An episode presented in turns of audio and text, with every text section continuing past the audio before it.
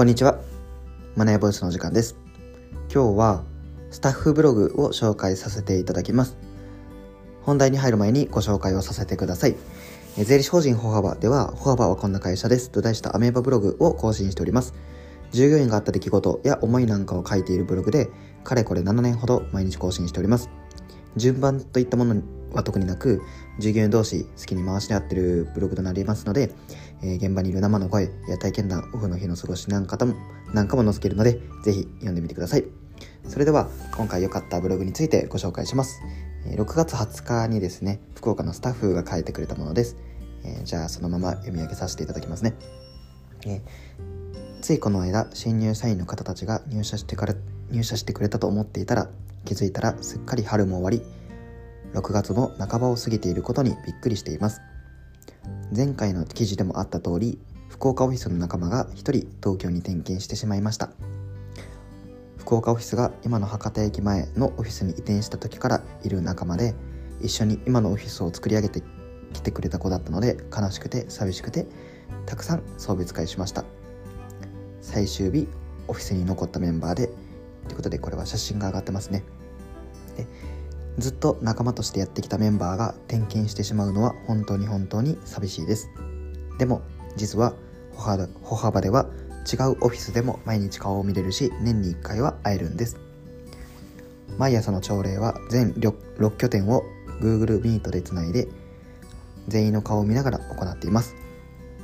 研修などもオンラインで全拠点一斉に開催しています。そして年に1回の社員旅行実行委員の方が今から計画を練ってくださっています。年に1回違う拠点のメンバーに会える、とても楽しみな日です。こうやって違う拠点の方々とも時に助けていただき、時に切磋琢磨し、時に楽しみを共有できるのが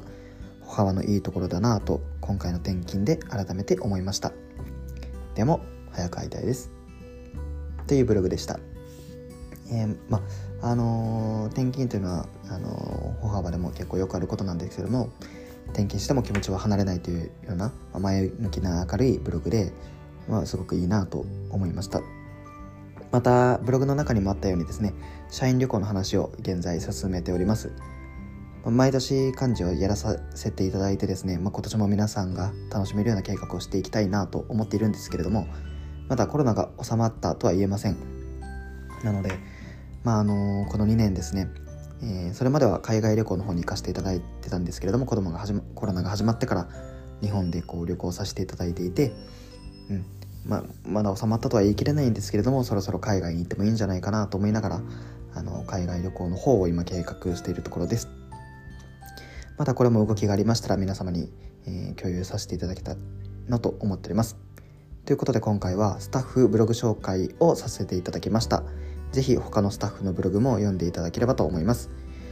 ボイスメンバーの池田くんもこの度転勤が決まりました。ということで心境なんかを教えていただければなと思います。それでは素敵な一日をお過ごしください。じゃあまたね。